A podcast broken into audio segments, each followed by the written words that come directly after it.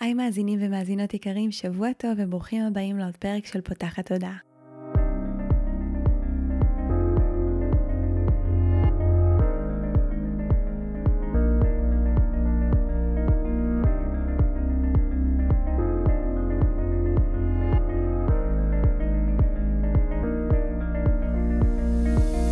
הפעם הראשונה שלכם כאן, פותחת תודה היא תוכנית שנועדה להעביר רעיונות, לאתגר תפיסות קיימות ולפתוח את צורת החשיבה האוטומטית שנהוגה אצל כולנו, לכל מיני כיוונים חדשים במטרה להכניס לחיים שלנו יותר כלילות, שלווה, זרימה, אהבה, קרבה וחופש, גם במערכת היחסים שלנו מול עצמנו וגם במערכות יחסים נוספות. אני ניצן אלפסי, אני המנחה של הפודקאסט הזה ואני מאמנת תודעתית ומלווה תהליכי עצמה אישית בעזרת כלים מעולמות התמודע, האנרגיה והרוח.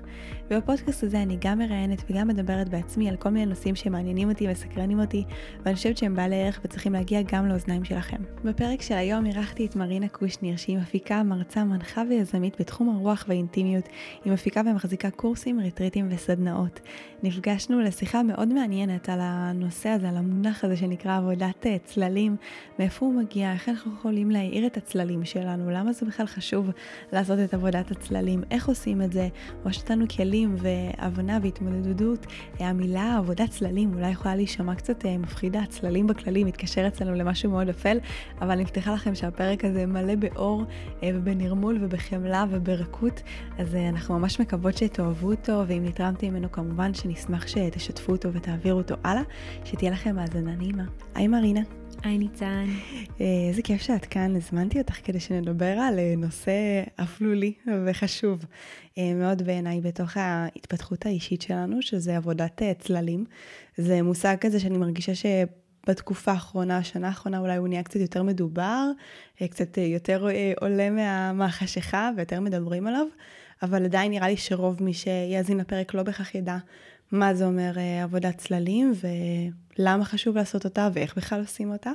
ואני יודעת שזה נושא שככה את מאוד אוהבת לצלול לתוכו, להציף אותו, להציף דברים שאולי קצת פחות נוח לנו לדבר עליהם, וזה מה שאני ככה מאוד מעריכה ומסוקרנת ממנו כאחד. ובאמת אני אשמח שנדבר היום על מה זו עבודת צללים בכלל ואיך אנחנו עושות אותה. בטח, נראה לי שנושא חשוב וממש שמחה להביא אותו לפודקאסט כאן היום. אז נתחיל ממה זו עבודת צללים. עבודת צללים, השם שלה הוא מפחיד, אבל המהות שלה היא אולי הצורה הכי גבוהה של עבודת אור שאני הכרתי עד עכשיו. זה מבוסס על התיאוריה של קרל יונג, מי שמכיר, אחד, ה, אחד הטובים, אני ממש ממליצה לקרוא החל מציטוטים, משפטים, פתגמים ועד לספרים שלו ומאמרים. יש גם המון ביוטיוב, והוא בעצם מחלק את ה... אותנו, את הדבר הענק הזה שנקרא בן אדם, בת אדם, ל... לכל מיני חלקים, כשיש הפרדה ברורה בין מה שקורה בתת מודע למה שקורה בפרסונה, האגו, האני, למה שקורה באני הגבוה שלי. שאני ככה אתן, אתן איזה בריף, האני הגבוה שלי זה המקום שבו אני מתנהג, מתנהגת בצורה האידיאלית ביותר והכי גבוהה, הכי, הכי מחוברת, הכי מחושבת, הכי ככה מחוברת לפעימת העולם הגבוהה. נקייה. נקייה, כן. לא, מה שנקרא, לא, לא פועלת מתוך מופעלות או מנגנוני הגנה, אלא פשוט בצורה הכי גבוהה של, בעולם האוטופי האידיאלי. אגב, אנחנו ממש יכולים להתחבר לשם, זה למה עבודת הצללים היא כל כך חשובה. ומתחת לזה יש את הפרסונה, את האגו, את כל מה שאנחנו שייכנו כתור אני, כתור הדבר הזה שאני מוכנה לקבל על עצמי. שהאני הוא, הוא רחב, אבל הוא לא רחב מספיק. בגלל שכולנו בשלב כזה או אחר, לרוב בילדות, אבל כמובן שלא רק, לאורך חיינו, קיבלנו מהסביבה שלנו, מההורים שלנו, מאלו שגידלו אותנו, פידבקים חיוביים ופידבקים שליליים על ההתנהגות שלנו, על איך אנחנו. אמ, מה שקיבלנו עליו פידבקים חיוביים, אמרנו, או, oh, יופי, זה אני. זה יהיה אני, זה יהיה הפרסונה שלי, את זה לקחתי. ומה שקיבל פידבקים שליליים, ולא קיבל אהבה, ואולי קיבל התעלמות, אמרנו, זה, זה לא אני. זה, זה אני דוחה, זה אני שם בצד, זה אני נוטשת. והחלקים האלה יושבים איפשהו בתת מודע. ואנחנו, למרות ה... אפשר לקרוא לזה ככה, השבר במערכת שנוצר, כי כולנו הגענו כתור תינוקות אה, שלמים ו, ו, ו, ורחבים, עם המון המון אפשרויות והמון המון אישיות, ש, שפשוט החברה, כמו בעיטה, חונכה, אה, הוסללנו, ו, וכל הדברים האלה נזרקו אי שם לתת מודע. ובתת מודע יושבים להם מבעד לכל הדברים שאנחנו לא יודעים עדיין על עצמנו, וכל הדברים שאנחנו לא יודעים שאנחנו לא יודעים על עצמנו, יושבים גם ה blind spots שלנו, שזה הנקודות העיוורות, אלה שאנחנו לא יכולים לראות, וגם שם יושבים להם בצללים החלקים ש, שלנו, שלא קיבלנו, שלא לא הסכמנו להגיד, אה, זה גם אני. ו, ואני אתן דוגמה. אה, אני בתור ילדה, הייתי ילדה מאוד מאוד מאוד רגישה. אבל לא כל כך היה מקום לרגישות. אה, לא בבית שלי ולא איפה שגדלתי, בטח שלא בבית הספר. ואם הייתי בוכה, היו אומרים אליי, מה, את תינוקת? למרות שבאמת הייתי ילדה קטנה, אבל... או כזה... אין מקום ל, לרגש המאוד מאוד חזק שחוויתי. אז במקום זה, כשהייתי קשוחה, ובמקום לבכות הייתי ככה בולעת את זה ועוצרת, היו אומרים לי, כל הכבוד. Mm-hmm. אז אמרתי, אה, אני קשוחה. והסכמתי לקבל את הצד הקשוח בי, כתור האני, כתור הפרסונה, ואת החלקים הרגישים, שמרגישים את הכל, שחווים באמת את כל העולם עובר דרך, הדחקתי ככה לצללים ואמרתי, לא, רגישה זה לא אני, רגישה זה חולשה. אמ, ולקח שנים כדי להתחיל להחזיר את אותם חלקים שיושבים שם בצללים, בתת מודע, בחשיכה, ו, ולא לראות אותם כשדים, לא לראות אותם כאויבים, לא לראות את זה כמלחמה פנימית, אלא לראות את זה כעוד קול, עוד חלק שאני יכולה פשוט להחזיר אליי ולדבר איתו גם. אני גם ממש אה, מהדהד לי כזה מהמילים שלך, שנניח רגישות זו תכונה שאפשר להלביש עליה פרשנות, חיובית או שלילית, וזה מאוד ישפיע על איך שאנחנו ניגש לזה, אבל יש בתוכנו גם תכונות שהן ממש מקוטלגות. אה, בהגדרה כמשהו שהוא שלילי, ואני חושבת שהרבה מהקושי זה לפעמים להודות בזה שיש בנו גם חלק כזה. אני אתן דוגמה אה, מאצלי, שלמשל כשהתחלתי ללמוד נומרולוגיה, אז יש כזה אה, מספר שמייצג את שיעור הנשמה, ובשיעור הנשמה שלי נורא מדבר על אה, לשים לב שאני לא אה, רומסת אנשים אחרים, או אה, באה וכאילו מתנהלת מתוך מקום של אגו, של כבוד. בתחילה שראיתי את זה, אז הייתי נורא בהתנגדות לזה, כאילו, אני רומסת? אה, זה, זה נורא לא, לא, לא התיישב לי עם ה... עם, באמת עם הפרסונה, עם איך שאני תופסת את עצמי, ואני חושבת שאחד הדברים, גם יצא לי לדבר על זה לא מזמן, הקלטתי פרק על, ה, על השיעורים שלי מגיל 27, אה, ודיברתי על, ה, על זה שאני חושבת שהשנה הזו נורא עזרה לאחד בין ניצן כתדמית לבין ניצן הפנימית. זאת אומרת שהייתי באיזשהו קרע כזה, שהרגשתי שיש את מי שאני כלפי חוץ, מי שאני בעסק, שהיא כזה נורא מוארת, לבין ניצן האנושית הזאת, שיש לה גם את החיים שלה, והיא נורא, ויש לה גם צדדים אפלים, ו- והיה לי נורא קשה כזה ליישב בין שתי הפרסונות, הייתי בהמון אה, בושה והסתרה, שמא מישהו יגלה שאני גם לא רק אור. אה, ואני חושבת שעצם ההסכמה שלי לבוא ו- ולהגיד, אני לא רק אור, וגם לבוא ולהגיד, הנה, יש בי את החושך הזה, ויש לי את המקומות האלה, וכמובן שלפני שההסכמה הזו הגיעה כלפי חוץ, היא גם הגיעה בתוכי, זה היה ממש המקום הזה של רגע לראות איפה אני באמת מתנהגת, כאילו, ככה. והשיקוף החיצוני הזה, ש, שהנטייה הטבעית הוא להדוף אותו בהתחלה. זה יכול להיות שיקוף מזה שמישהו אומר, פה זה המספרים לצורך העניין שיקפו לי, ולקח לי זמן להבין איפה זה בא לידי ביטוי. עכשיו, לרמוס אנשים זה, זה מילה גדולה, אבל זיהיתי את המקומות אצלי שלפעמים רוצים, אפילו בראש, להקטין מישהו אחר כדי להרגיש יותר בטוחים במקום שלהם. ואז אני חושבת שגם ברגע שהצלחתי לראות אותם, יכלתי לעבוד איתם, ולא, א', לא לתת להם לנהל את ההצגה, אה, ואני גם חושבת, אני מניחה שגם נדבר על זה הרבה, שבסוף... כדי לשנות משהו, אנחנו חייבים להיות בקבלה שלו. זאת אומרת, כשאנחנו נמצאים בהתנגדות אליו, הוא רק הופך להיות כמו שד כזה שמשתלט על הכל, ו...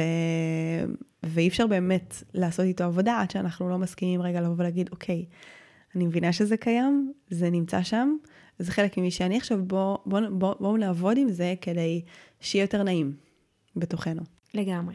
תמשיכי, ספרי לנו עוד איך אפשר אה, לעשות את העבודה הזאת, איך, אה, נגיד, אני סיפרתי שזה הגיע כזה ב...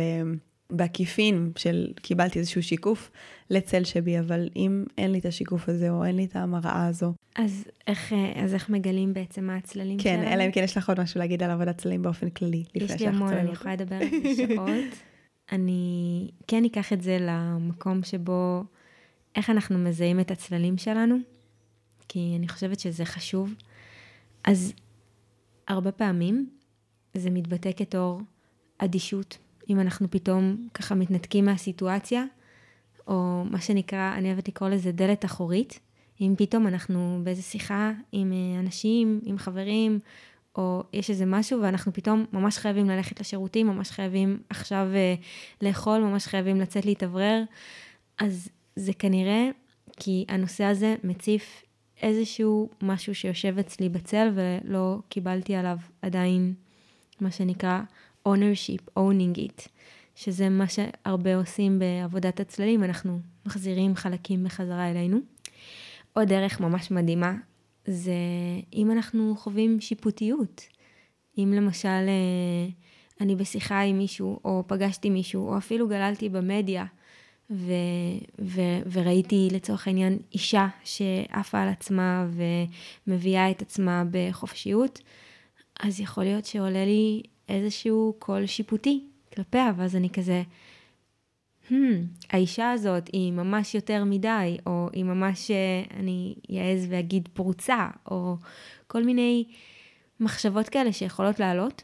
עכשיו, יש משהו שנקרא צל קולקטיבי, כי באמת חוברתנו בצורה מסוימת, החברה שלנו, במיוחד ב, באזורים שהם דתיים יותר ופחות ליברליים, למרות שיש את זה באמת בכל קהילה, לכל קהילה יש את הצללים שלה, אבל כרגע נראה לי נתייחס לפרסונלי. ואם יש קול שיפוטי שמגיע מהחברה, ההזמנה היא, היא גם לראות האם השיפוטיות הזאת פוגשת אותי באופן אישי, עד כמה היא מפעילה אותי.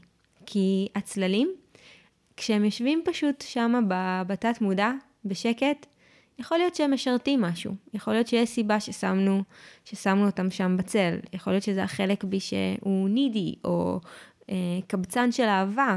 ו- ויכול להיות שממש סבבה לי דווקא שהוא יושב שם בצל. יכול להיות שזו בחירה מודעת. אבל יכול להיות שזה ממש חלקים בי שהם לא מודעים, כמו אה, איזשהו חלק שהוא קלאמזי. אני גם יכולה להגיד מהילדות שאני הייתי ילדה מאוד מאוד קלאמזית. כל פעם שהייתי נכנסת לחדר ו- ו- ומועדת או מפילה דברים, הבושה, הבושה הייתה שוטפת אותי והייתי מרגישה לא ראויה. ועבדתי המון על קואורדינציה לאורך השנים, אבל כשפתאום הקלאמזיות הזאת מגיעה שוב, אני פשוט יכולה כבר לצחוק, כי, כי אני כבר מכירה את התכונה הזאת, כבר עשיתי מולה עבודה. ווואו, יש, יש פשוט כל כך הרבה, אני כאילו מדברת על צללים וישר עולה לי, אני לא ראוי, אני לא מספיק, אני לא, אה, אין לי מקום בחיים האלה. זה פשוט אין סוף קולות, והרבה פעמים השיפוטיות היא חץ. אז שיפוטיות היא פשוט יכולה להצביע לנו על כל מיני צללים בתוכנו. אם מישהי או מישהו מפעילים אצלי אה, תחושה של שיפוטיות, זה יכול בכלל להביע עליי. אני כבר מספר לעצמי סיפור, מספרת לעצמי סיפור שלם של למה אני לא ראויה, למה אני לא מספיק, למה אין לי מקום, למה היא יותר מדי, למה אני צריכה להיות פחות, למה אני צריכה לסגור את עצמי. והבן אדם רק שיקף לי. הוא היה מה שהוא, ואצלי זה הפעיל. איך שתמיד אנשים מבחוץ, הם משלימים אצלנו את הסיפור הפנימי שלנו. והסיבה לעשות עבודת צללים היא בשביל שאנחנו נלך עם סיפור צלול יותר. מה זה מבחינתך סיפור צלול יותר? זה סיפור שבו אנחנו לא משליכים על אנשים אחרים להיות תפקידים ש, שמאמתים לנו למה הסיפור שיש לנו בראש שמבקש בכוח להימנע מחלקים לא נעימים הוא נכון. זה חזק מה שאמרת. עכשיו בואי רגע ננסה לפרק את זה, את המקום הזה של רגע להבין שמה שמפגיש אותי מבחוץ, אני חושבת שזה כאילו מעין כזה פרדוקס מתגלגל כזה, כי בסוף, בגלל שיש לנו איזושהי אמונה כזאת על עצמנו, איזשהו משהו בתת המודע שנמצא, אנחנו גם בכוונה ממגנטים את זה, כאילו התודעה שלנו יודעת לשים את זה בשדה שלנו, גם כדי לעזור לנו לעשות את העבודה, אבל גם כי פשוט ככה התודעה עובדת והיא ממגנטת את מה שרוטט באותו רטט. לא רק התודעה ממגנטת, גם התת מודע ממגנט, גם mm. הצללים שלנו ממגנטים. כמובן. ו- וזה למה חשוב לעשות את עבודת הצללים, כי אז אנחנו ממגנטים לעצמנו סיטואציות שלא נעימות לנו, שמכאיבות לנו, שחוזרות כמו ספירלה, שוב ושוב אותו שיעור, ואז כזה, למה השיעור הזה חוזר שוב ושוב? אמ, כי צריך לעשות את עבודת הצללים, צריך לפגוש את החלקים שלנו. בסופו של דבר, עבודת הצללים, שאולי השם שלה הוא קצת מפחיד, אבל זה עבודת החזרה הביתה, חזרה אל השלם. זה עבודת החזרת חלקים וחזרה, זה למצוא חמלה וקבלה ואהבה. ואני חושבת שכשאנחנו מדברות על נושאים כל כך טעונים, אי אפשר לגשת אליהם אם לא ניגשים אליהם מתוך המקום הכי רך, הכי מקבל, הכי מחבק. כי זה מה שאנחנו עושים, אנחנו מחבקים איזה שהם חלקים בתוכנו שהפכנו אותם לשדים, ואותם חלקים פשוט רוצים נראות, פשוט רוצים אהבה, פשוט רוצים שנראה אותם, ש, ש, ש, שנקבל אותם. שנגיד, אוקיי, כן, יש לך זכות קיום, יש לך זכות קיום, את כאן. ואת חלק ממני, בלי, בלי לשפוט אותם, אם אני אוהבת, אם אני לא אוהבת, בלי השחור והלבן. כי כשאנחנו בשחור ולבן, אנחנו מה זה מצמצמים את עצמנו. אנחנו שמים את עצמנו בתוך קופסה מה זה קטנה. והאמת היא שאנחנו חיים על סקאלה, אנחנו כל הזמן על הסקאלה.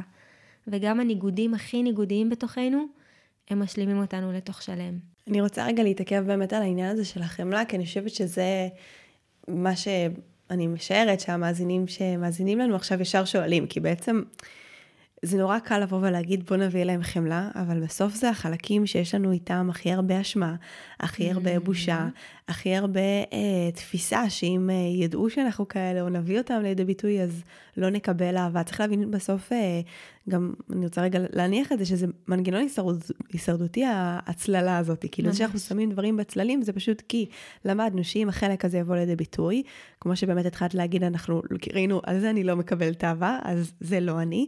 ואז אני גם נורא מפחדת להניח את זה, כי בטח לא אוהב את זה, כי אם אני אקבל את זה, ואם זה יחזור להיות חלק ממי שאני, זה תמיד מי שאני, אבל כאילו מי שאני ברמת ה... אני מקבלת את זה, אז וואו, אולי אני לא אקבל אהבה, אולי אני אחווה דחייה, אולי אני אשאר לבד, זה בסוף הפחדים הכי קיומיים שלנו, אז איך אנחנו יכולים לדעתך לגשת לזה? יחד עם, ה, עם הפחד ההישרדותי שאולי מלווה את זה, וגם עם הקושי להביא חמלה ל, למקומות כל כך uh, כואבים, חשוכים, מלאים באשמה ובושה. עולה לי חדש, uh, חזק, להביא רגע את המקום שבו מבעד לפחד, יש קודם כל את ההתנגדות, ההתנגדות לאותם חלקים, ההתנגדות לחוות, ההתנגדות לצלול פנימה, כי יש שם איז, איזשהו חלק בי מתנגד, ו, ו, וקודם כל להתחיל בחמלה זה, זה לראות שיש את החלק שמתנגד, ולשאול למה אנחנו מתנגדים לזה, למה, למה אנחנו לא רוצים להתבונן, ואז להתחיל קצת ללכת אחורה, לראות מאיפה זה התחיל. בסופו של דבר, עבודת הצללים ממש מחוברת ל... לעבודה גם עם הילדים הפנימיים שלנו, שהם מתוקים והם תמימים והם הגיעו לכאן והם לא ידעו, לא ידענו, לא ידענו, לא קיבלנו ספר אה, חוקים של הנה ככה תחיו את החיים ו, ותצליחו, אנחנו כאן במה שנקרא Human Experience, כולנו בחוויה אנושית, באנו להרגיש, לחוות, להיות. אז כשאנחנו חווים איזושהי התנגדות, ההתנגדות עצמה היא זו שיוצרת סבל. הרבה מעבר ללהרגיש את הדבר. זה כמו שקיבלתי עכשיו מכה במרפק, ואני יכולה פשוט להגיד, לא, לא קיבלתי מכה במרפק, לא כואב לי, לא זה, וזה פשוט hmm. יציק לי ויכאב לי, וזה יהיה כאילו, ההתנגדות היא יותר נוראית מהכל. או שמישהו ירצה פתאום להרים אותי כש, כשנפלתי ואני ממש אתנגד, וזה ייצור כוח הרבה יותר חזק של התנגדות, הרבה יותר clashing. לעומת, אוקיי, כואב לי, ואני אנשום לשם. ובלי שאני אשים לב, תוך אה, בין שתיים דקות לחמש דקות זה פשוט יעבור. ו- ו- וזה כל ההבדל. ואני חושבת שזה הבסיס לחמלה. זה רגע לא להתנגד, לא להתנגד לזה שאנחנו יצורים פגיעים, לא להתנגד לזה שאנחנו לא מושלמים, שלכולנו יש באגים. כי אני לא מכירה בן אדם בלי באג. זה כזה, mm. יש באג במערכת, בין אם ברמה הפסיכולוגית, בין אם ברמה הפיזית, בין אם... וכולנו נושאים על זה אשמה, בושה, חוסר קבלה עצמית, חוסר ביטחון. וגם לקבל את חוסר הביטחון כזה, וואו, אוקיי, אני לא מושלמת, ויש לי מלא חסכים, ומלא צרכים לא, שלא נהנו בילדות, ואני פשוט רואה אותם. ואני חושבת שלהתחיל לנרמל את זה, זה מה שהאנושות שה, שלנו צריכה עכשיו. כי יש לנו את הזכות המופלאה להיות עדים לתקופה בקיום האנושי שלא הייתה כמותה. אנחנו, יש לנו את כל, כל, כל הכלים לרשותנו באינטרנט, בפודקאסטים, במדיות, יש מלא אנשים שמפנים את הזמן שלהם בשביל לעשות עבודת התפתחות, כי, כי זה, זה ברמה הקולקטיבית, הגלובלית, אנחנו רוצים לצמוח. וזו פעם ראשונה שאין לנו, אין לנו באמת סיבה להיות בתודעת הישרדות. אין איזה ככה מלחמת עולם ש, ש, שמחריבה. כן, יש המון, המון פגמים. אני לא אומרת שהמציאות מושלמת, אבל היא הכי טובה שהייתה עד עכשיו, מבחינת התנאים לעשות את עבודת ההתפתחות. וכשאנחנו עושים את עבודת ההתפתחות, זה, זה גם אישי, כל אחד ואחת לעצמו ולעצמה, אבל זה גם ברמה הקולקטיבית. יש לנו ממש הזדמנות מדהימה, שלדעתי תקפיץ את האנושות. לגמרי. אמ, וזה גם לדעתי למה עבודת הצללים ככה מאוד מדוברת בתקופה האחרונה. כי, סליחה על הבוטות, אבל אחר הצף.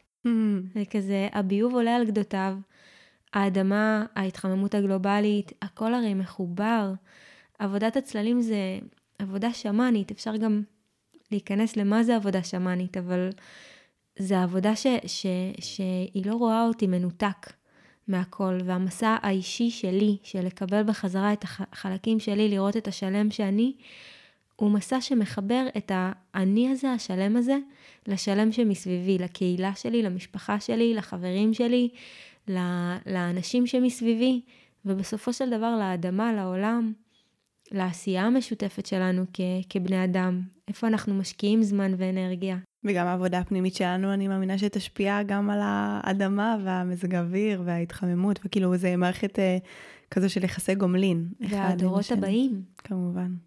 הכל מושפע מזה. אז באמת אה, אמרנו שהשלב הראשון בחמלה זה להוריד את ההתנגדות. איזה דברים אפשר לעשות בשביל, באמת אני חושבת שכאילו חמלה היא, ה... היא מילת המפתח בכל העניין הזה של עבודת צללים, כי אי אפשר לבוא לעבודת צללים באנרגיה שהיא לא אנרגיה של חמלה.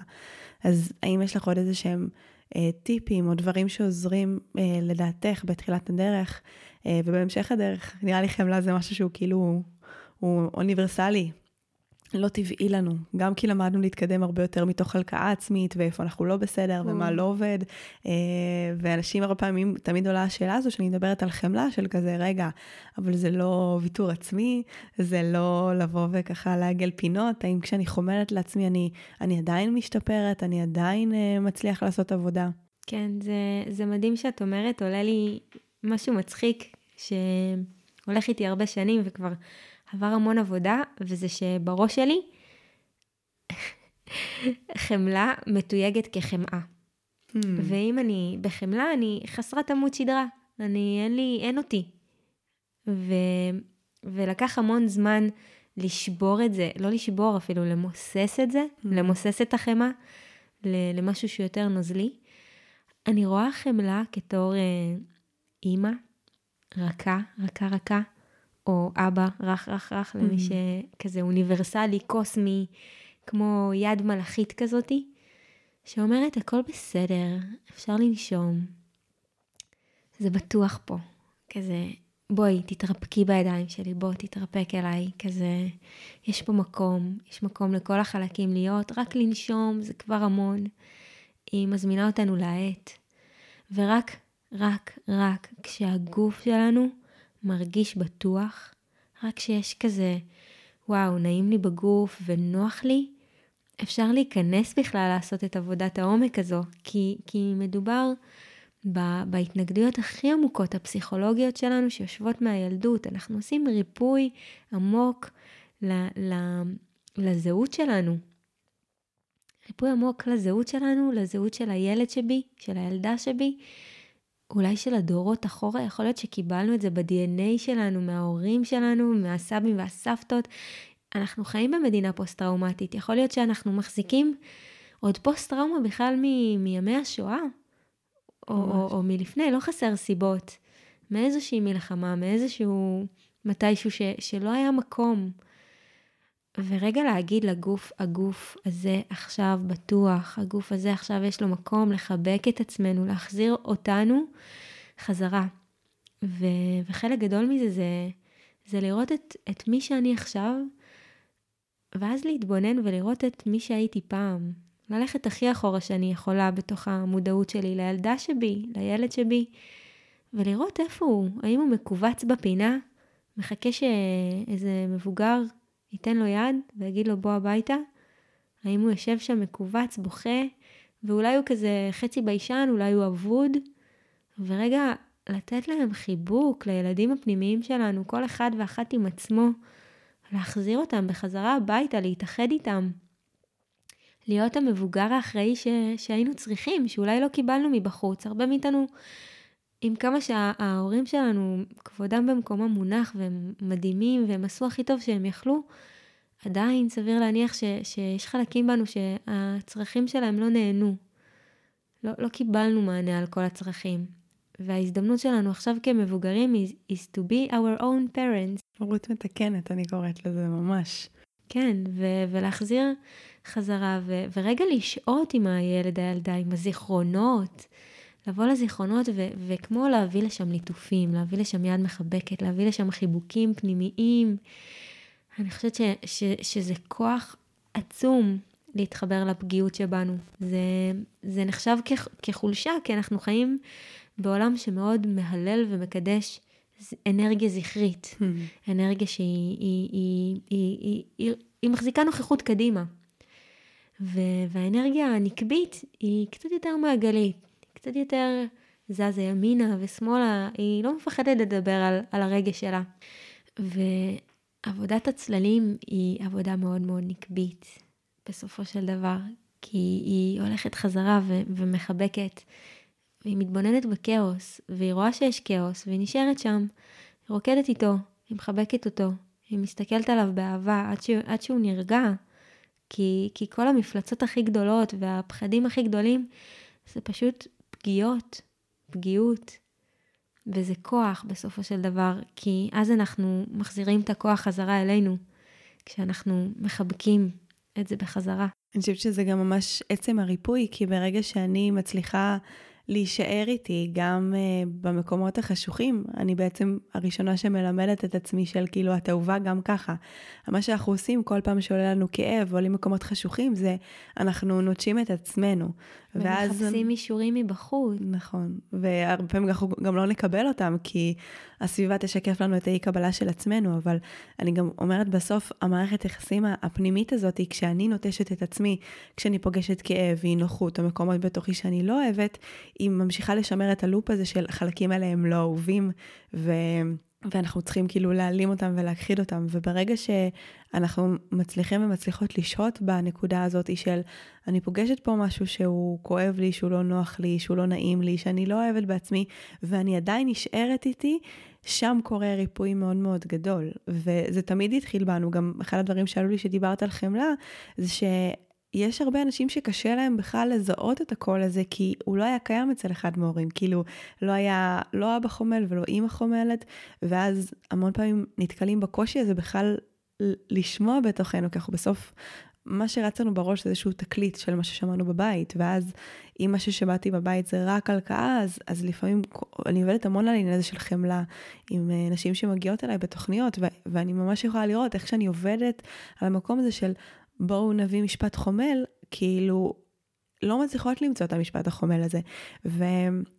א', אני רוצה להרגיע שזה עניין של תרגול, וב', זה גם עניין של רגע לראות, אם אני נגיד על עצמי לא מצליחה, אז לשאול האם יש אנשים שאני בחמלה כלפיהם, ילדים קטנים, בעלי חיים, כאילו כל מה שמעורר בי את היצר הזה, או אם יש לי אמונה נגיד גדולה באלוהים, ואני מאמינה שבורא עולם הוא חומל וסולח לכולם, או היקום, או וואטאבר, האל הקוסמית, מי שתרצו, אם יש איזושהי ישות אחרת, או, או משהו אחר שאתם מזהים אותו כמתבונן בעיניים טובות, תנסו אפילו ממש לבוא ולשאול אם הבן אדם הזה היה מסתכל עליי, או אם כמו שאני מסתכלת על, ה, על הבת שלי, על חברה, על הבעל חיים, איך הייתי מביאה את העיניים, אם, אם הייתי מסתכלת על עצמי בעיניים האלה, מה, איך זה היה נשמע, מה הייתי אומרת, מה הייתי מספרת, ו, ולזכור שהמוח שלנו הוא גמיש והתודעה שלנו היא גמישה, ו, וזה בסוף עניין של... uh, תרגול והטמעה, ו- וגם לי לא היה קל להכניס שיח חומל, וגם היום יש בי חלקים שלא מדברים לעצמי בחמלה, אבל ברגע שיש לנו את המודעות לזה ואת, ה- ואת הבחירה הזאת להכניס שיח חדש, זה הופך להיות משהו הרבה יותר בטבע שלנו.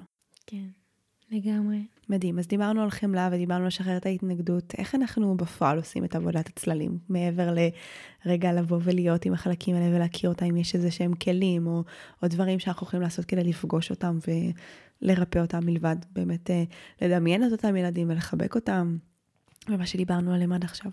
אני חושבת שחלק מאוד מאוד חשוב מזה זה קודם כל להתחיל מזה, למצוא את המקום שבו אנחנו עוצרים, מאטים, וכשעולה בנו מה שנקרא חלקים פחות אהובים, לשהות איתם רגע, לראות למה אנחנו לא אוהבים אותם. אם זה לצורך העניין, יש בי איזשהו קושי עם דרמה, אז לכתוב איפה הדרמה משרתת אותי, איפה הדרמה כבר לא משרתת אותי. לעשות כמו פלוס מינוס כזה. טבלת בעד ונגד. כן, טבלת בעד ונגד לכל מיני חלקים בתוכי. כי החלקים האלה כן משרתים משהו, יש סיבה שהם שם יושבים והודחקו.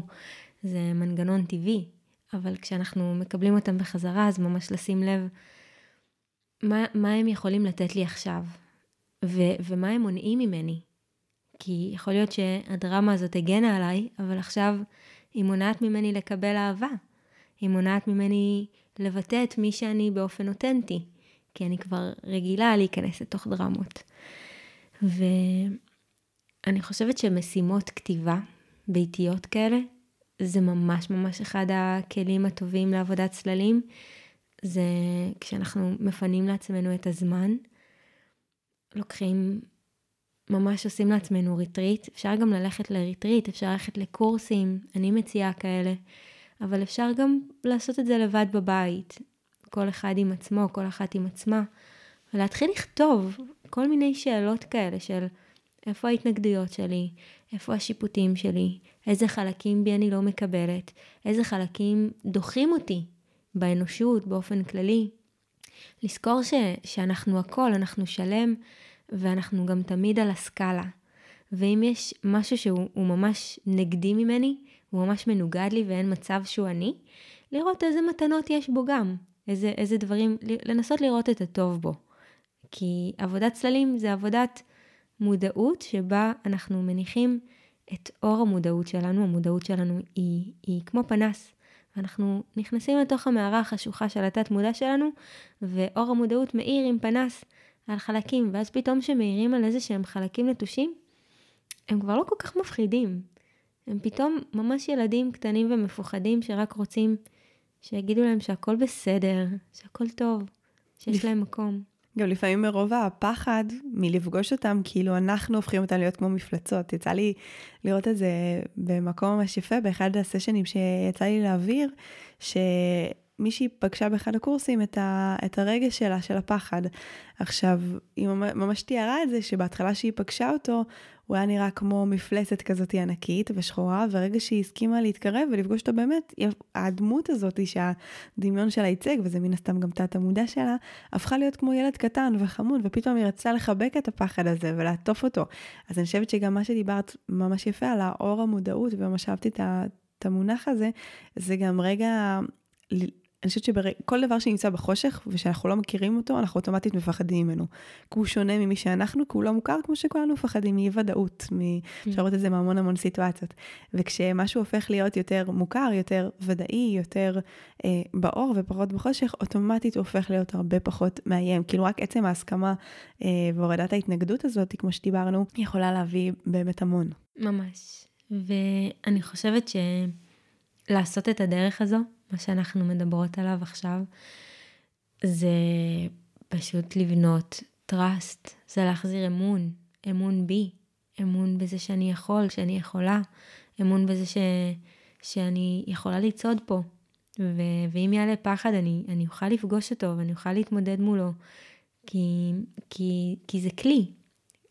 החמלה, הלתת לגוף להרגיש בטוח, אם עולה בי משהו, לדעת לעצור רגע ולנתח אותו בכתיבה, לשאול את השאלות הנכונות, כמו מה הצרכים שלי? מה הצרכים שלי ברגע הזה? מה הצרכים שלי להרגיש בטוח? מה הצרכים שלי באופן כללי בחיים? זה, חלק גדול מזה זה, זה לבנות אמון מחודש בעצמי, וזה כוח ממש חזק, ו- וזו המהות העמוקה של עבודת הצללים, היא להחזיר את הכוח בחזרה לאנשים, בחזרה לנשים, ל- לילדים, לגברים, לכל אחד ולכל אחת. כי יש מצב ש- שגם בחברה, הרבה מהכוח שלנו, ככה ויתרנו עליו בלי לשים לב. החל מבתי הספר שאמרו לנו איך לשבת ואיך ללמוד ואיזה איזה, איזה תוכן לצרוך. ו, וכשאנחנו מקבלים את זה שאנחנו סקאלה שלמה של צבעים, ו- ואנחנו לא רק שחור ולבן, אנחנו המון דברים, יש פתאום כמו מין התרחבות נעימה כזו, שנובעת מבפנים, שאפשר להכניס לשם עוד חלקים שלי, גם אם, גם אם זה קטן, גם אם זה עוד חלק קטן, אבל זה עוד, עוד, עוד משהו, עוד רובד, עוד צבע, וזה מרגש. אותי זה מרגש, אותי זה מעורר לחיים, לדעת ש... אני לא רק מה שאני חושבת, אני לא רק מה שאני יודעת, אני עוד המון דברים, כי האני הזה מכיל בתוכו את כל העולם, את כל הפלנטה, את כל היוניברס. Hmm. ו- ו- וזה זה מדליק, זה, זה פשוט דבר מדליק. אני חושבת שהוא גם נותן הרבה ביטחון באיזשהו אופן, כי זה רגע גם המקום הזה, דיברנו על זה קצת בהתחלה, שלפעמים אנחנו משאירים משהו בצל, כי אנחנו חושבים שאז כאילו הוא לא יהיה בפרונט והוא לא ישפיע עלינו, אבל, אבל הכל משפיע. ואני חושבת שכשאנחנו נמצאים בנקודה שבה דברים משפיעים עלינו, אבל אנחנו לא נותנים עליהם את הדעת, ואנחנו מתעלמים מהם ו, ומתנהלים כאילו הם לא באמת משפיעים, אז, אז בעצם יש משהו אחר ששולט בנו, ולא אנחנו אה, מנהיגים, מובילים אה, את הדרך שלנו בחיים, אלא יש איזשהו משהו אה, מתחת לפני השטח ש, ש, עושה, עושה בלאגן. אה, אז אני חושבת שגם המקום הזה של כאילו ממש דיברת על זה, על לקחת בעלות על החלקים האלה, זה משהו שגם יקנה לנו הרבה מאוד ביטחון, כי הם שם. זה לא שאם אנחנו אה, נעמיד פנים הרבה אנשים, כאילו אני, אני מוצאת את המקום הזה של פחד להתעסק בהתפתחות אישית, ומה אני אגלה, ומה תיבת פנדורה הזאת תעלה. היא כבר היום מעלה, היא כבר היום מייצרת דברים מעל פני השטח, אנחנו פשוט לא יודעים לעשות את ההקשר, או אנחנו קוראים לזה החיים, או אנחנו כאילו למדנו להתנהל עם זה, ודווקא... ההסכמה הזאת היא לצלול, יש לי הרבה שיחות על זה עם חברים שהם לא נמצאים במודעות, כאילו האם המודעות היא, היא משהו שדווקא יכול לבוא בעוכרינו, המקום הזה של רגע, את, את לא over מנתחת את עצמך, את לא over אה, חוקרת, זה שאת מחפשת בעיות לא אומר שאת מוצאת אותם, ואני תמיד אומרת, אני מאמינה שהדברים האלה הם תמיד שם, הם תמיד משפיעים עלינו, ולא לתת עליהם את הדעת ולא לחקור אותם ולא לשאול שאלות, זה פשוט לטמול את הראש בחול, ולתת למשהו אחר להוביל את החיים שלי במקום שאני אוביל אותם. אז אה, אני גם רואה את זה הרבה במקום הזה של... רגע, לי באופן אישי זה נותן צורך בביטחון, צורך שחשוב לי, אז הדבר הזה גם נותן לי הרבה מאוד ביטחון, שאני יודעת מה, מה קורה בתוכי ואיך אני יכולה לעבוד עם זה. וברור שאנחנו גם פוגשים דברים אה, מפחידים, ולפעמים אה, גם כשאני יודעת שיש משהו שאני מפחדת לפגוש, אז אני יכולה גם כן ללכת ולבקש עזרה, אה, ולשמוע עוד... אה, חוות דעת אה, מקצועית של מישהו שאני סומכת עליו, שאני יודעת שיתבונן בעיניים טובות, אה, וזה ממש לגלות את הדבר הזה צעד צעד. אני חושבת שגם אחד הדברים שהכי עוזרים לי במקום הזה של לראות בעיניים טובות יותר גם את החלקים ההם, זה שנייה ההבנה הזאתי שגם החלקים האלה הם, במהות שלהם הם טובים, יש להם כוונה טובה. הדרך התפקששה, אבל המהות שלהם, הרצון שלהם היה תמיד להטיב איתי. כאילו גם שדיברתי נניח מקודם על החלק הזה, אה, הרומס לצורך העניין, או המקטין הזה, זה בסך הכל חלק שרוצה להרגיש ביטחון, והוא למד איזה אסטרטגיה כזו, שאם הוא יספר לעצמו שמישהו אחר פחות טוב ממנו, אז הוא ירגיש יותר טוב. אז אני גם ממש מזמינה אתכם בתוך השאלות האלה, כשאנחנו עובדים על, על הצללים, גם לבוא ולשאול איך החלק הזה מבטא את האהבה שלי לעצמי, איזה צורך הוא מנסה, גם אמרת על הצרכים, איזה צורך הוא מנסה למלא. את הדרך אנחנו כבר נוכל לשנות אחרי שנבין את הצורך. נוכל להכניס התנהגות יותר טובה ויותר מטיבה, אה, זה אולי יותר נכון להגיד, אבל זה, זה קודם כל אנחנו צריכים להכיר במה הדבר הזה מנסה להשיג בעצם. כן. עולה לי חדש, אה, עולה, לי, עולה לי משהו ככה חדש שלא דיברנו עליו, וזה שהעבודה הזו היא פשוט נורא מתגמלת. כזה, אני אוהבת להגיד לתלמידים שלי, יש פרס בסוף. וזה תמיד עובד, גם כשהם כזה, נו, אני לא יכול, אני לא יכול. יש פרס בסוף, והפרס הזה הוא שהדפוסים הכי מעצבנים שלנו, הדפוסים הכי מציקים, אלה שאין לנו שום, שום יכולת בכלל להבין איך הם השתנו יום אחד, הם פשוט מתחילים להתמוסס. החל מדפוסים לא בריאים של נזק עצמי, זה, זה יכול להיות עד למקום של תודעת חוסר ומגננות ודפוסי הגנה ולהיכנס ל, ל, לריבים לא, לא מוסברים וכעסים לא מוסברים ו, ודפוסי גלילה מתמשכת ואלכוהול מוגזם או, או סמים או בריחה או עישון. הדפוסים האלה פתאום מקבלים נראות אחרת, כי אנחנו רואים שזה בעצם איזשהו צל בתוכנו, איזשהו חלק ש, שהוא לא מעובד, שהוא לא מקבל מקום, ואז הוא, הוא, הוא צריך משהו, וזה כאילו מרגיש כמו שד, אבל זה לא שד, זה פשוט חלק שרוצה לקבל אהבה, וברגע שאנחנו מעניקים לו את האהבה, ברגע שאנחנו עונים על הצורך העמוק יותר, הצורך שיושב שם בתת מודע, ואנחנו מעלים אותו למודע, ופתאום יש לו מקום, פתאום הצורך ב, ב, ב- ב- בדברים שמתמשכים, ב- בהתמכרויות למיניהם, הוא פשוט מתחיל להיות לא רלוונטי. כי, כי, כי זה מה שזה בעצם, ההתמכרויות מגיעות בשביל לספק משהו, איזשהו חור שיש בפנים, איזשהו פצע. והרבה פעמים זה יושב על איזושהי איכות שפשוט לא מקבלת את תשומת הלב הנדרשת, ואנחנו מפנים את תשומת הלב לכל דבר אחר, לעמעם את החושים שלנו, נציק להם רק בשביל לא להרגיש את אותו הדבר ש, שמבקש התייחסות. והדבר השני זה שזה כל כך משתלם, כי אנחנו לא מרצים אף אחד או אף אחת, וזה מביא אותנו לרמה אחרת של אותנטיות, והאותנטיות הזאת היא ממכרת. להיות מי שאני ומה שאני במציאות הזו, מבלי לבקש סליחה, מבלי להתבייש, מבלי לחשוב אם אני פחות מדי, יותר מדי, מבלי לנסות ליישר את עצמי לאיזשהו נורמה, מבלי לנסות לרצות הורים, חברים, בני זוג, פתאום פשוט להיות באמת אני. אגב, להיות טיפוס מרצה זה הדבר הכי לא מרצה שיש. כאילו, זה, אנחנו חושבים שאנחנו מרצים, אבל אנחנו מתאימים את עצמנו למה שאחרים, ואין פה גיוון, אין פה עוד צבע. כשאנחנו מתחילים להביא את מי שאנחנו על הסקאלה המלאה שלנו, ואנחנו מרגישים מה עכשיו באמת חי, מה עכשיו באמת מגיע, זה מרגיש כל כך טוב מבפנים, וכשאנחנו מקבלים עבור זה אהבה, זו אהבה אמיתית. זה לא אהבה שנמצאת איתי כי אני מתנהג ככה או אחרת, שבעצם קולט אותנו בתוך איזשהו כלוב פיקטיבי כזה. זה אהבה שמשחררת אותנו, להיות מי שאנחנו. ואם מישהו לא מתחבר לזה, זה בסדר, כי אין מצב ש, שגם החתלתול הכי חמוד בעולם יהיה אהוב על ידי כולם. זה, זה פשוט, אנחנו מה שאנחנו, ו, ואנחנו לא מתחילים בכלל לעשות חשבונאות או פנקסאות, מי אוהב אותי, כמה הוא אוהב אותי, למה הוא אוהב אותי. אנחנו לומדים לאהוב את עצמנו כל כך עמוק וכל כך חזק וכל כך אמיתי וכל כך אותנטי. שכשזה מגיע ומפדבק אלינו מהסביבה, זה פשוט priceless. מדהים. לגמרי, לגמרי מתגמל ולגמרי פרס אה, שווה ביותר, נראה לי זה מה שכולנו מייחלים לו.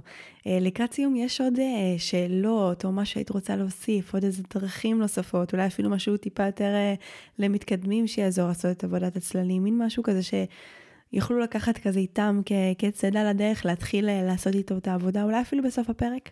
אמ, יש המון דברים שאפשר לעשות. אמ, אני חושבת שחלק מאוד מאוד חשוב זה להתחיל. ואין רמה של מתקדמים או מתחילים. אני חושבת שזו טעות להתחיל לחשוב שאנחנו מתקדמים במשהו או מתחילים. יש אנשים שמאוד מתקדמים בדברים מסוימים ואחרים פחות נגעו בזה עדיין. וככל שאנחנו צועדים יותר בדרך זה חשוב. אני רוצה לסכם מה שכן אמרנו עד עכשיו ככה, כדי לתת את זה כנקודות, כבולטים. Mm-hmm. אחד, זה שממש ממש חשוב להאט ולהתבונן פנימה איפה השיפוטיות, איפה ההתנגדות, איפה הקיפאון, איפה הדפוסי מגננה שלי, ולראות על מה אני מגן על עצמי מפני עצמי, ואז לצלול לשם עמוק. דרך שאלות כתיבה, דרך מדיטציה, דרך התבוננות, ואם עולה משהו, לחבק אותו.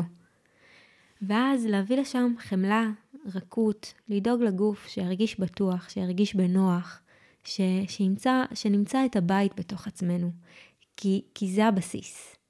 במיוחד אם אנחנו פוגשים משהו שהוא מטלטל, שהוא מציף, שהוא קשה, להביא לעצמנו מגע, להביא לעצמנו חיבוק, להביא לעצמנו ליטופים, ולהביא לעצמנו גם דברים מפנקים, כמו שוקולד, כמו אמבטיה חמה, כמו לצאת לטיול בטבע, כזה ממש לפנק את הגוף הזה, כי מגיע לו, מגיע לנו, פשוט ככה. עצם זה שנולדנו זה כבר המון.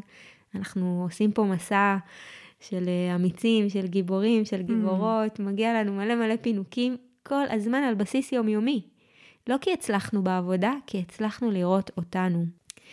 ו, וככה בא לי להגיד למתקדמים, כי כן ביקשת איזה טיפ כזה למתקדמים, אבל כל אחת כאן מתקדמת, עצם זה שנשארתם עד החלק הזה ו- ואתם כבר באיזושהי מוכנות לפגוש את עצמכם ועבודת מודעות, זה ממש להתחיל לדבר עם חלקים מסוימים בתוכנו, להתחיל לראות אותם כקולות בתוך האני הרחב הזה, ולשאול איזה קול עולה עכשיו. האם זה הקול של הרגישה הזאתי, של הרגישה מדי? האם זה הקול של מי שלא מעיזה לבטא את עצמה ו- ו- ושומרת על פרופיל נמוך? האם זה הקול של הדרמטית, של המשוגעת? איזה, איזה קול עולה בי עכשיו? ולנהל איתו שיחה.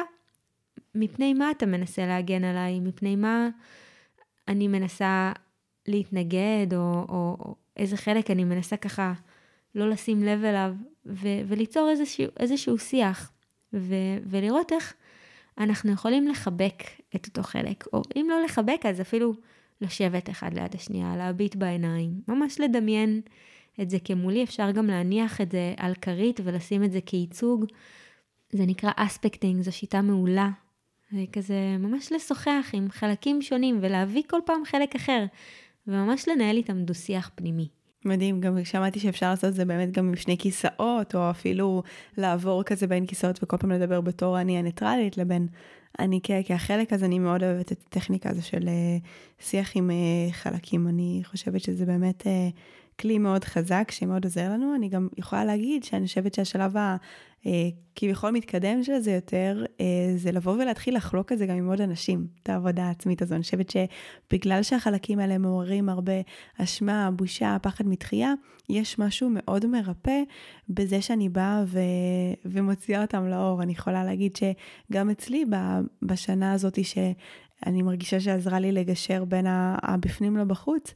אחד הדברים שעזרו לי זה, זה השיתוף, זה בעצם זה ששיתפתי את הבן זוג שלי אה, ושיתפתי חברות. בדברים יותר ככה אה, חשוכים אני אקרא לזה, אה, ויצא לי לשתף בקורסים דברים שלא הייתי משתפת בעבר את התלמידים, שזה כאילו בעצם המקום הכי מפחיד, כי זה כאילו האנשים שרגע, אם, אם הם ידעו את זה, אז, אז אולי הם לא ירצו ללמוד ממני, ואני חושבת שכל אה, כזה מעגל שיצא לי לשתף בו יותר, גם את הצדדים האלה ש, שמסבים אה, בושה באיזשהו אופן, אני חושבת שבושה היא רגש מאוד, אה, מאוד עוזר למרקר, כאילו, איפה הצללים אה, נמצאים.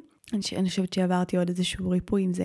אז אני חושבת שגם אחרי שאנחנו עושים את העבודה אה, עם עצמנו, אני מאוד הייתי ממליצה, כמובן שצריך למצוא את המעגל המתאים, ואנשים שנמצאים ברמת שיח מסוימת, ושאנחנו מרגישים איתם מספיק בנוח, אה, כדי שגם השיקוף שנקבל יהיה יותר אה, נעים ועוטף.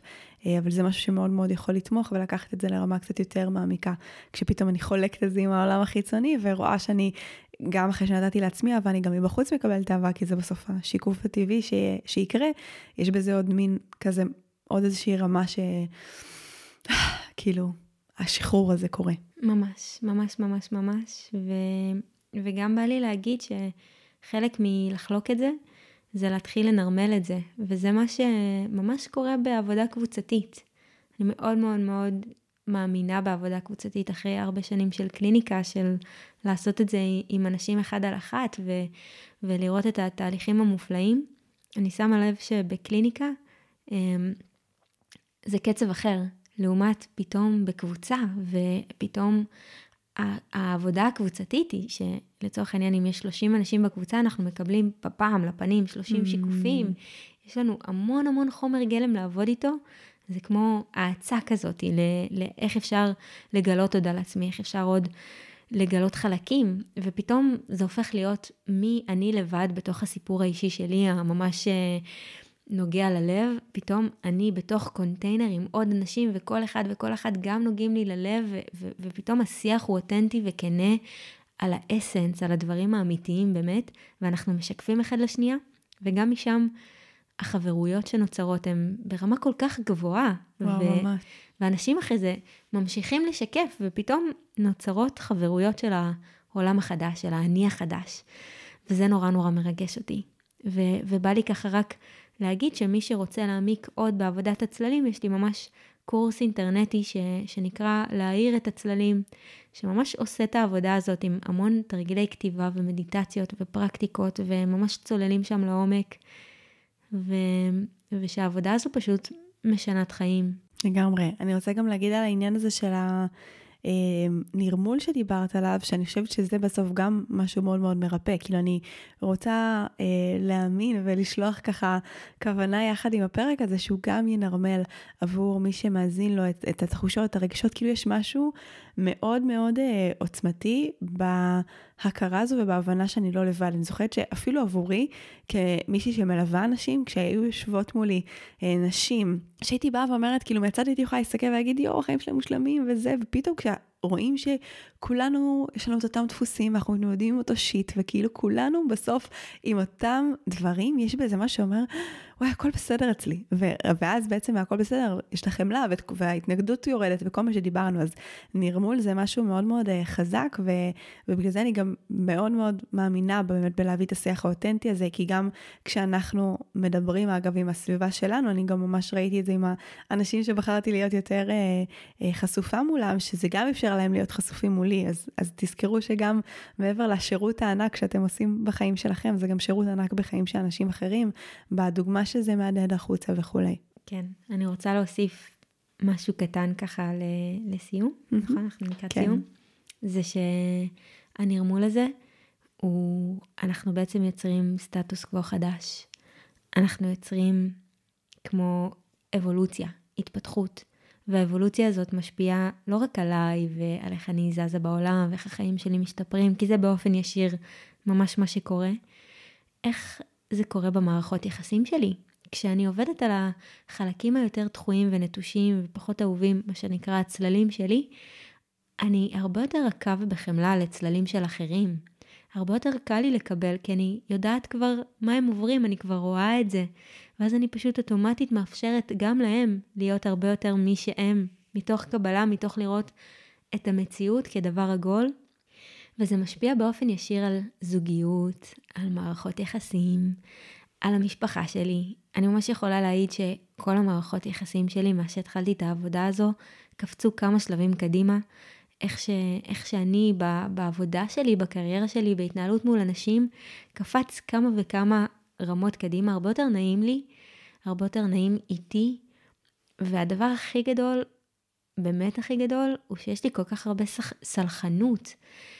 ואני רואה את זה מתבטא במשפחה שלי, איפה שחשבתי שזה לעולם לא יקרה.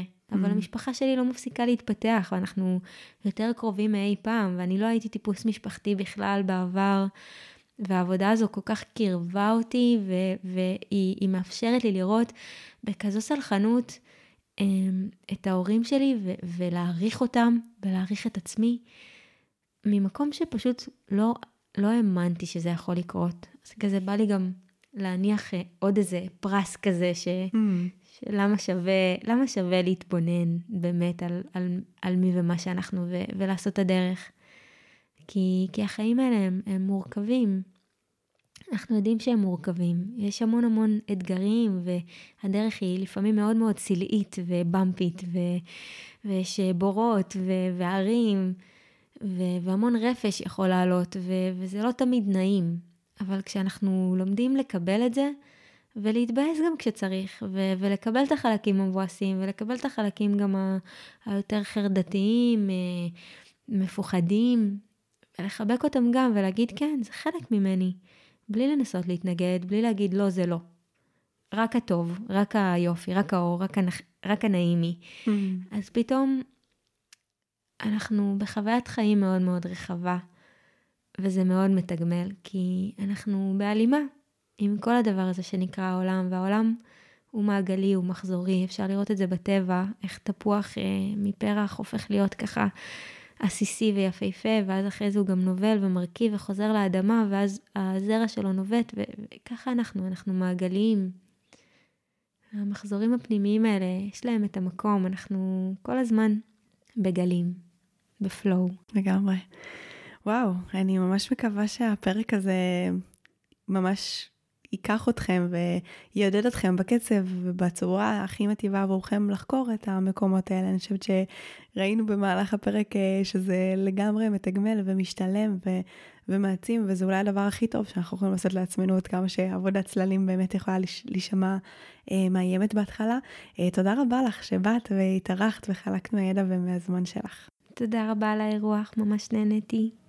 אז אם אנחנו רוצים לסכם את הפרק הזה, הנה כמה דברים שאנחנו יכולים לעשות. אז uh, דיברנו על זה שאנחנו רוצים בתור התחלה לשים לב באיזה סיטואציות אנחנו בורחים, מתנק... מתנתקים, איפה אנחנו חווים uh, התנגדות ושיפוטיות, בין אם זה כלפי אחרים, בין אם זה כלפי עצמנו, וממש להתבונן למה השיפוטיות הזו עולה בי. דיברנו על זה שחשוב לשחרר את ההתנגדות, שאם אנחנו נתנגד לפגוש את עצמנו, אנחנו לא נצליח באמת להרפות ולהביא את החמלה, שהיא בעצם החלק המרכזי בתוך עבודת הריפוי אז קודם כל לגרום לעצמנו אה, להרפות, להרגיש בנוח, להרגיש איזה מקום בטוח עבורנו, ומשם להביא את העיניים הטובות, כי בסוף המקום שבו אנחנו מצליחים להישאר עם עצמנו, גם במקומות שלא נעימים לנו, מביא הכי הרבה ריפוי.